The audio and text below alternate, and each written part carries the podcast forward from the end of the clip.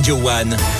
Info. L'essentiel de l'information locale ce matin avec Valentin Bonjean. Bonjour Valentin. Bonjour Eric, bonjour à tous. Encore une soirée à rebondissement pour le projet de loi immigration. Après plusieurs heures de discussion hier, les travaux de la commission mixte paritaire ont été suspendus cette nuit. Les députés et les sénateurs vont reprendre les débats aujourd'hui à partir de 10h30. Le conclave a examiné une quinzaine d'articles, mais c'est bien la question des prestations sociales versées aux étrangers qui fait patiner les discussions entre la droite et le gouvernement. Dans le même temps, ils étaient plusieurs milliers réunis dans les rues de Paris hier soir contre ce projet de loi immigration, alors que se réunissait justement la commission mixte paritaire. Plus de 2000 personnes ont défilé dès 17h vers la place de la Nation. Mobilisation également chez nous, devant la mairie de Sète, à l'appel de la Ligue des droits de l'homme. Une cinquantaine de personnes s'est rassemblée pour exprimer leur attachement à la Convention internationale sur la protection des migrants, un texte adopté par l'ONU il y a 33 ans de cela, mais aussi faire part de leur inquiétude face à ce projet de loi porté par le gouvernement.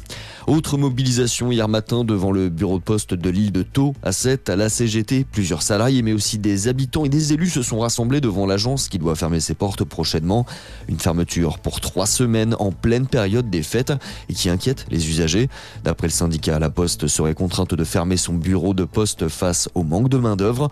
Elle n'aurait pas d'autre choix que de mutualiser la distribution du courrier, une décision qui surprend jusqu'à la mairie. La bonne nouvelle pour le portefeuille de nombreux ménages, le Parlement a adopté hier soir la prolongation jusqu'à la fin de l'année 2024 d'une dérogation qui permet d'utiliser les tickets restaurants pour acheter tout type de produits alimentaires. Ça concerne plus de 5 millions de salariés. Et puis on termine avec un mot de football, le Real Sociedad pour le PSG en huitième de finale de la Ligue des Champions, tirage plutôt abordable pour les Parisiens qui auraient pu affronter le Bayern Munich ou encore Manchester City. En barrage de la Ligue Europa, Rennes défiera Milan, Lens affrontera Fribourg. Toulouse est opposé aux Portugais du Benfica Lisbonne. Ce seront les Ukrainiens du Shakhtar Donetsk pour l'OM. Voilà, c'est tout pour l'essentiel de l'actu. Bonne journée sur Radio One.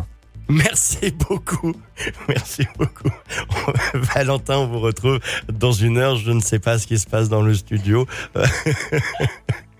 je ne sais pas. Je ne peux pas. J'aimerais qu'on ait des caméras, mais, mais Sandrine vient de faire un triple salto axel arrière. Mais c'était très beau, vraiment. Hein, je mets 10 moi.